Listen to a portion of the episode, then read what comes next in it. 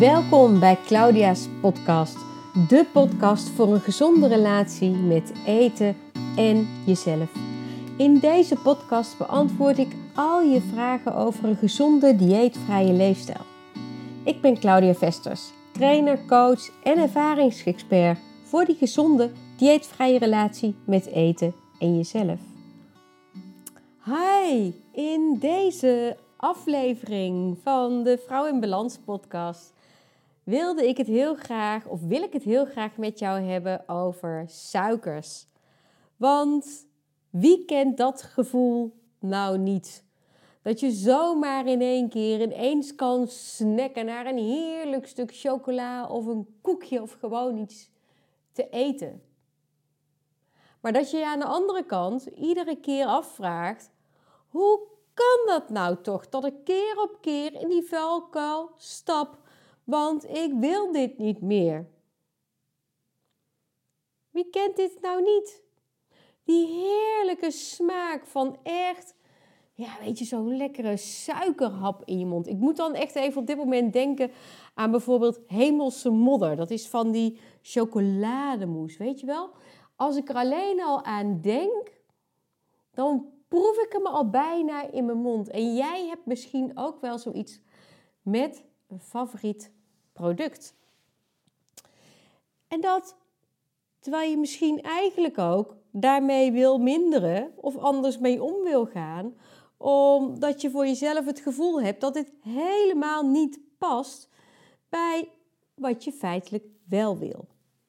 Nou, deze podcast gaan we het daarover hebben.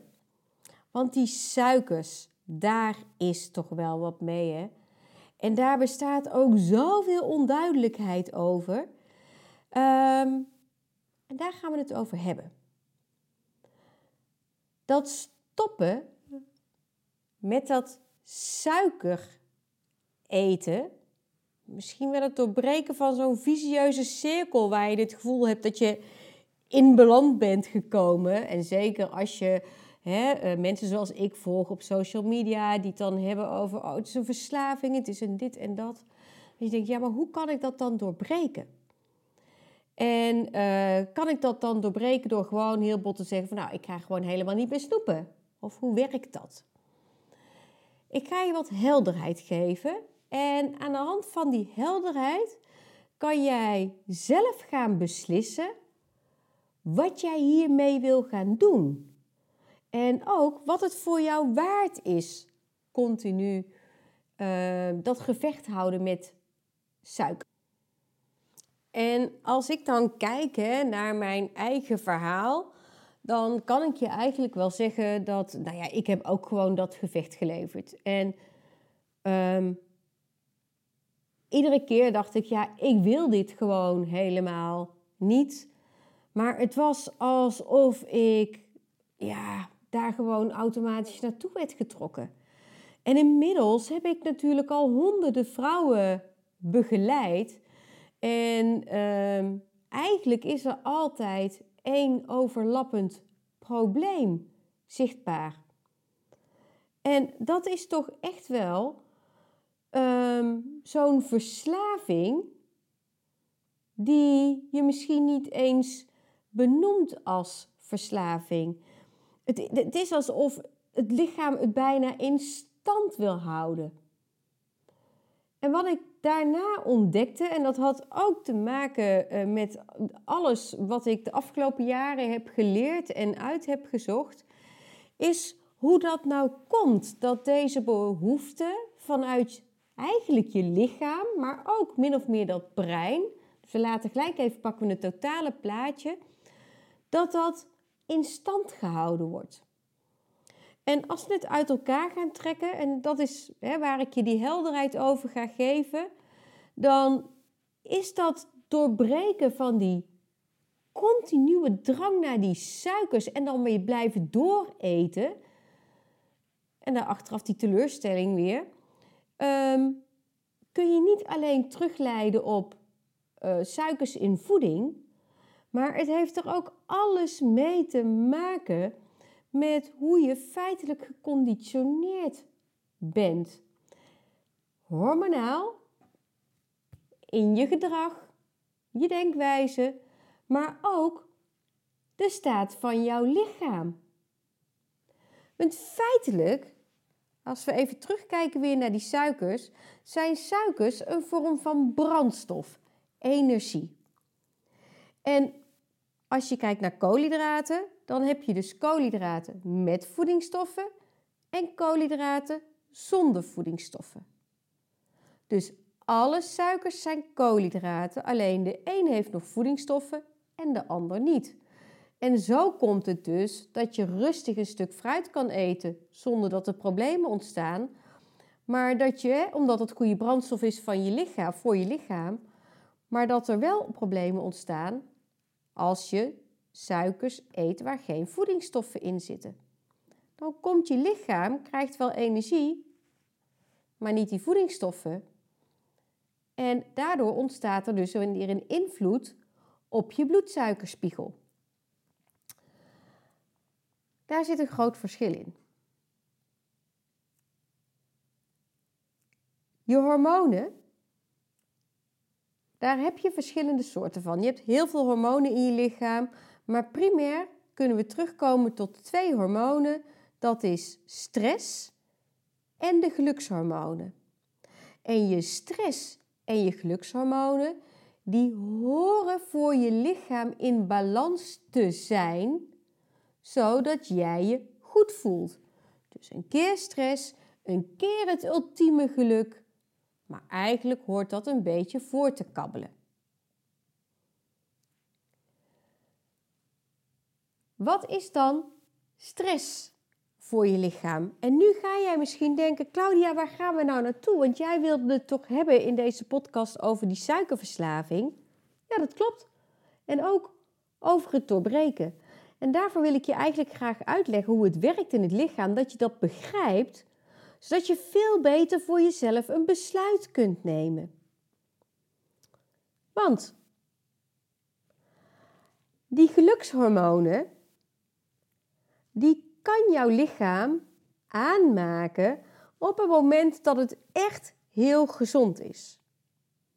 Dan kan het op een natuurlijke manier jouw gelukshormonen aanroepen. Is er wat mis met je gezondheid? Is het niet optimaal op orde? En dat is helaas tegenwoordig bij heel veel mensen zo. Dan is jouw lijf nog steeds op zoek naar die balans. Want te veel stress, daar horen ook nog gelukshormonen tegenover te staan. En wat blijkt nou? Dat zoet, zout en vet kunnen je tijdelijk dat genotsgevoel geven. Zoet, zout en vet, dus ook suikers, kunnen je tijdelijk hetzelfde geluksgevoel geven wat je lichaam ook van nature zou kunnen krijgen uit de hormonen. Hé, dat is interessant, hè? Nu ga je misschien ook steeds beter begrijpen wat er gebeurt op het moment dat er een punt ontstaat dat jij misschien niet lekker in je lijf zit. En gaat hunkeren naar iets lekkers. Het is dus hoe jij door je lichaam wordt aangestuurd, omdat jouw lichaam altijd op zoek is naar een balans tussen stress en geluk, om ervoor te zorgen dat jij je oké voelt. Dus zonder dat jij het in je gaten hebt, is er al een heel proces gaande, wat feitelijk goed bedoeld is door het lichaam, om ervoor te zorgen dat er een balans komt. Dus het is eigenlijk goed bedoeld. Maar ja, die suikers, ze doen vaak op de lange termijn meer kwaad dan goed. Dus in het moment zelf zijn ze even de oplossing voor je probleem. Oké, je voelt je er inderdaad eventjes beter door. Maar daarna ontstaat er weer een vorm van stress. Stress, omdat suikers gewoon schade aanrichten in je lichaam, Omdat suikers ervoor zorgen dat je aankomt. Omdat suikers ervoor zorgen dat je niet lekker slaapt. Van alles. En ze geven natuurlijk ook uiteindelijk een energiedip, waardoor je weer nieuwe energie nodig hebt. Dit speelt allemaal mee. Is allemaal een onderdeel dat meegenomen mag worden in het doorbreken van die suikerverslaving. Had je dit al eerder gehoord? Ja, ik denk bijna van niet, want ik wist het ook niet. Ik wist het echt absoluut niet. En bij mij veranderde alles toen ik dit deel begon te begrijpen en dus ook veel beter kon gaan zeggen, oké. Dus als suikers niet de oplossing zijn om mij goed te voelen, dan is het de vraag, wat heb ik wel eerlijk nodig om ervoor te zorgen dat mijn lichaam op een natuurlijke wijze die gelukshormonen aan kan maken. En dan praat je over hele andere dingen. Wat laat jou nog meer ontspannen dat niks met eten en drinken te maken heeft? Nou, wat heeft je lichaam eigenlijk altijd nodig om er in ieder geval voor te zorgen dat je hormonen weer in balans gaan komen? Dat is voeding. Voeden. Voeden met voedingsstoffen. En hier zit nog zo'n addertje onder het gras. Want die suikers die hebben meer dan 50 schuilnamen. En in heel veel producten in de supermarkt zitten gewoon suikers.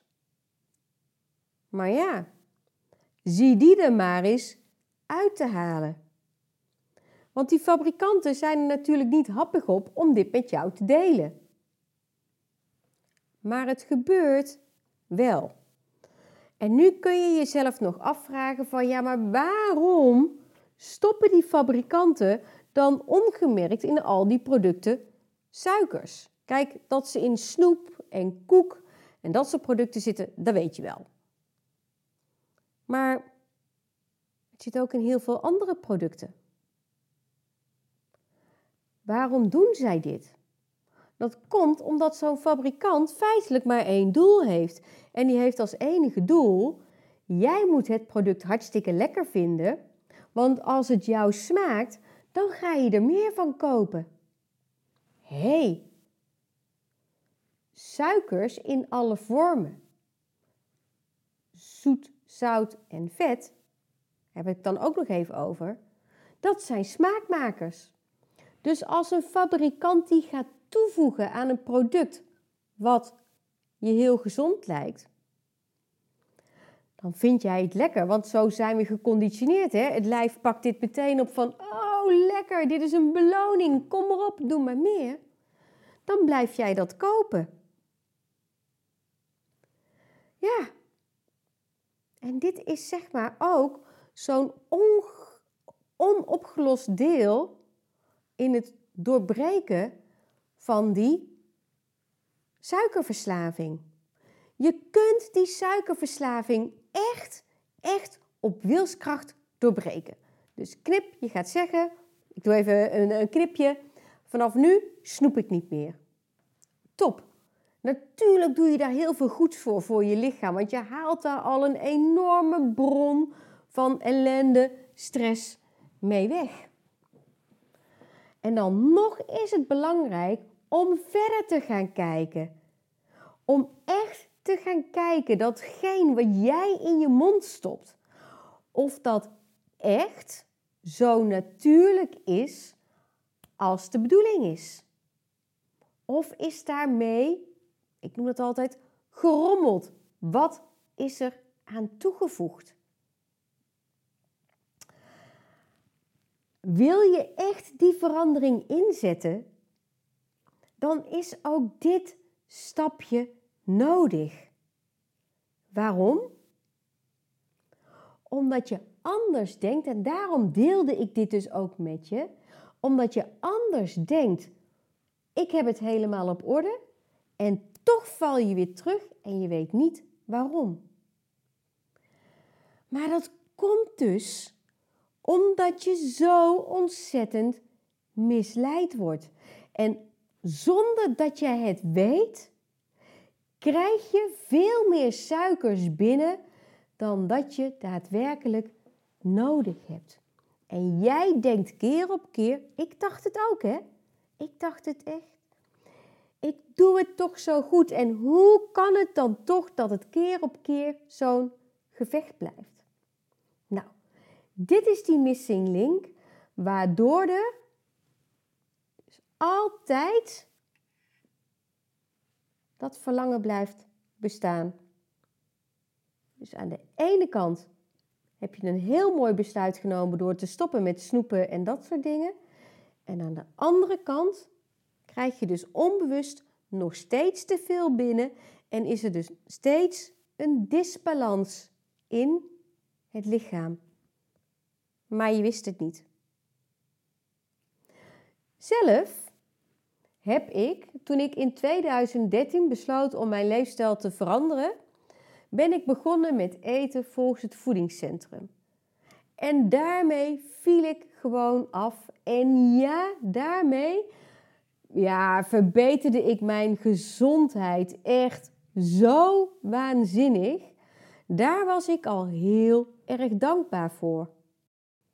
Nou, mijn gezondheid die verbeterde alleen al door die kilo's kwijt te raken enorm. En daar ben ik ook zo dankbaar voor, hè? Want mijn bloeddruk daalde naar normale waardes. Mijn darmklachten die verdwenen. Ik had geen last meer van ontstekingen. Dus alles verbeterde echt heel erg goed.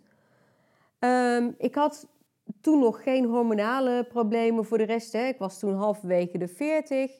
Toch richting de overgang. Maar dat was op dat moment nog helemaal niet aan de orde. Er was wel iets anders waar ik heel veel problemen mee had. En dat waren de nachten. En dat stukje, dit slechte slapen van mij, waar ik al sinds kerst 2002 last van had, dus dat was heel erg lang, dat verbeterde wel iets. Maar het was nog steeds niet optimaal. En ik kreeg ook heel vaak te horen, als ik het daar met mensen over had, zeiden ze, ja, maar Claudia, weet je, dat heeft er ook mee te maken met wat je hebt meegemaakt, traumatische ervaring, accepteer het nou maar, het zal wel bij je horen, bla, bla, bla, bla, bla. Allemaal liefdevol bedoeld. En ik had ook steeds meer die overtuigingen. Maar zoals ik al zei, ik at echt volgens de schijf van 5. Waarvan je denkt, heel goed. En daarmee heb ik wel een hele belangrijke eerste stap gezet. Ik was, nadat ik zelf mijn gezonde gewicht had bereikt, ben ik gaan studeren. En in de eerste opleidingen die ik volgde, dus gewichtsconsulent, orthomoleculaire voeding en wat nascholingen, leerde ik niet wat ik zomer 2017 wel leerde. En zomer 2017, dat was de periode dat er heel veel documentaires en films kwamen over suiker, over de slechte invloed daarvan. Heel veel boeken werden er toen gepubliceerd en ik had een paar boeken meegenomen op vakantie. En dat eerste boek wat ik las, ik moet je even schuldig blijven welk boek dat is. Daar las ik dingen in over suikers dat ik dacht, waarom heeft niemand mij dit ooit verteld? Waarom niet? Waarom heb ik dit niet geleerd? En dat is letterlijk wat ik net met jou deelde, hè, hiervoor. Waarom wist ik dit niet? En op dat moment viel er een kwartje bij mij. Want ik las ook wat dus daadwerkelijk die vernietigende werking was van die suikers. Natuurlijk wist ik al heel veel van, maar dat het zo erg was, dat wist ik niet. En ik voelde ook meteen dat ik hier nog wel het een en ander voor mezelf kon doen. Want ook ik was vaak op wilskracht bezig om nee te zeggen tegen die suikers. Daar zat toch een oud patroon, een ingeslopen patroon onder. Gewoontes die ik had aangeleerd, die jij misschien ook wel hebt. Kijk, in mijn coaching kijken we die ook altijd aan, hè? Die oude gewoontes. Dan gaan we kijken, dienen ze je nog of ga je die inruilen voor iets anders? Wat past wel? Dat ging ik toen weer doen. had het al een deel gedaan en toen weer.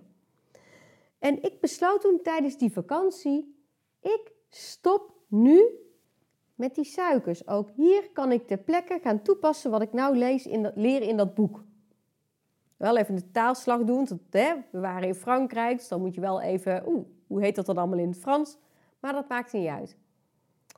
En wat mij opviel was dat de tweede nacht nadat ik dat besluit had genomen en dus eigenlijk die dag een beetje clean had gegeten, maar dan eerlijk, dat ik sliep.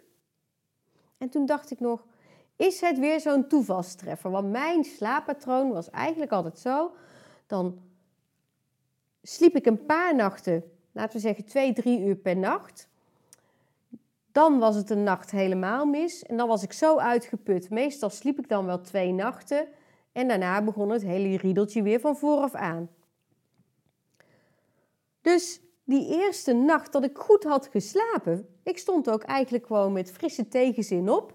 Nou, lekker, ik ben wakker. Het bed is ook nog wel lekker. Dat noem ik dan frisse tegenzin. Ik had een beetje om lachen. Maar ik voelde me wel uitgerust. Ik dacht, toevalstreffer. Maar wat gebeurde? Diezelfde nacht sliep ik weer. En die nacht daarna weer. En daarna weer. En toen dacht ik, hé, dit kan geen toeval meer zijn. Want ik heb nu dus niet alleen die snoep laten staan, wat ik al deed, maar ik heb het ook nog uit die andere producten gehaald. Hé, dus ook hier heb je mee te dealen als je je suikerverslaving wil oplossen. Nou, dat wilde ik dus heel graag met jou delen in deze podcast. Want ik hoop dat ik jou hiermee een stukje helderheid kan verschaffen. Ik deelde ook met je in deze podcast dat het dus ook te maken heeft met hoe wij mensen hormonaal geprogrammeerd zijn. En daar kun je wel tegen willen vechten, maar dat is nou eenmaal wat in ons zit. Dat is iets dat kun je niet veranderen. Dus wil je dat gevecht wat zich nu met jezelf afspeelt, zo'n gevecht met eten, met je energieniveau, misschien ook met die suikerverslaving, noem maar op, dan heb je niet alleen te dealen met het weghalen van die suikers, maar je hebt er min of meer ook mee te kijken naar, hoe wil ik hier wel mee omgaan en hoe wil ik in de toekomst wel goed voor mezelf gaan zorgen? Want dat is natuurlijk ook heel belangrijk. Wat vind ik mijn lichaam waard? En dit is ook iets waar ik het heel vaak met mijn klanten over heb. Ja, wat vind jij jezelf nou waard? En dat is heel grappig, dan maken we heel vaak de vergelijking met een auto. Dus dan zeg ik, oké, wat voor brandstof loopt jouw auto? Nou ja. Meestal komt er dan uit benzine. En dan zeg je, maar welke kwaliteit aan brandstof wil jij aan je auto geven? Nee, van het antwoord is, gewoon de allerbeste natuurlijk. Want ik wil dat mijn auto probleemloos loopt. Want als mijn auto niet goed functioneert, dan kan ik niet komen waar ik wil zijn. Kost ook veel geld, kost ook heel veel ellende. Hé, dat is helder, hè? Maar wat nou als ik aan jou vertel dat jouw lichaam jouw kostbaarste bezit is? Dat is die heeft dezelfde waarde, misschien nog wel meer, als die auto waar je zo goed voor zorgt. Dus, welke brandstof ga je aan je lichaam geven om hem goed voor je te laten werken? Om ervoor te zorgen dat jouw lichaam jouw hormonen voor je kan laten werken. Dat jouw lichaam jou die energie kan geven. Dat hij de voedingsstoffen binnenkrijgt. Vetten kan gebruiken als brandstof. Dat is altijd de vraag. En in je besluitvorming kun je dan ook weer meenemen. Ja, wat vind ik mezelf dan waard? Welk soort eten vind ik mezelf wel waard? Daarom gaf ik je die uitleg. Ik zei het al een beetje. Kijk, ik heb dit gesprek ook met mezelf gehad. Ik weet dat die vrouwen die ik coach dit gesprek ook met zichzelf hebben. En gelukkig heel vaak dan tot een ander inzicht komen en zeggen, oh, maar wacht even, nou snap ik hem. Dus ik vind mezelf ander eten waard. Maar daar moet ik wel moeite voor doen om ervoor te zorgen dat ik het krijg. Dus als je vanaf nu boodschappen gaat doen, ja, dan zul je daar wat meer energie in moeten steken om even te gaan ontdekken of dat product wat je eet, of dat ook daadwerkelijk zo goed voor je is. Dat is onderzoeken. Wat ik ook heb gedaan. Maar primair is het altijd de vraag, hey, wat ga ik mezelf wel geven? Welke brandstof wil ik aan mijn lichaam geven en wat kan ik dan van mijn lijf weer terugverwachten? Hoe gaat het dan voor mij werken? Het is heel mooi, hè?